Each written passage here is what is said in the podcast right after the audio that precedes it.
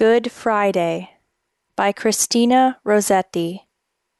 Read by Grettelyn Darkey.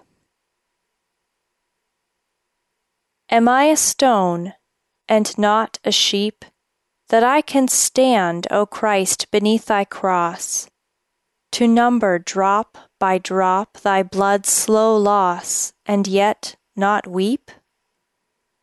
Not so those women loved, who with exceeding grief lamented thee. Not so fallen Peter, weeping bitterly. Not so the thief was moved. Not so the sun and moon, which hid their faces in a starless sky, a horror of great darkness at broad noon. I, only I. Yet give not o'er, but seek thy sheep, true shepherd of the flock. Greater than Moses, turn and look once more, and smite a rock.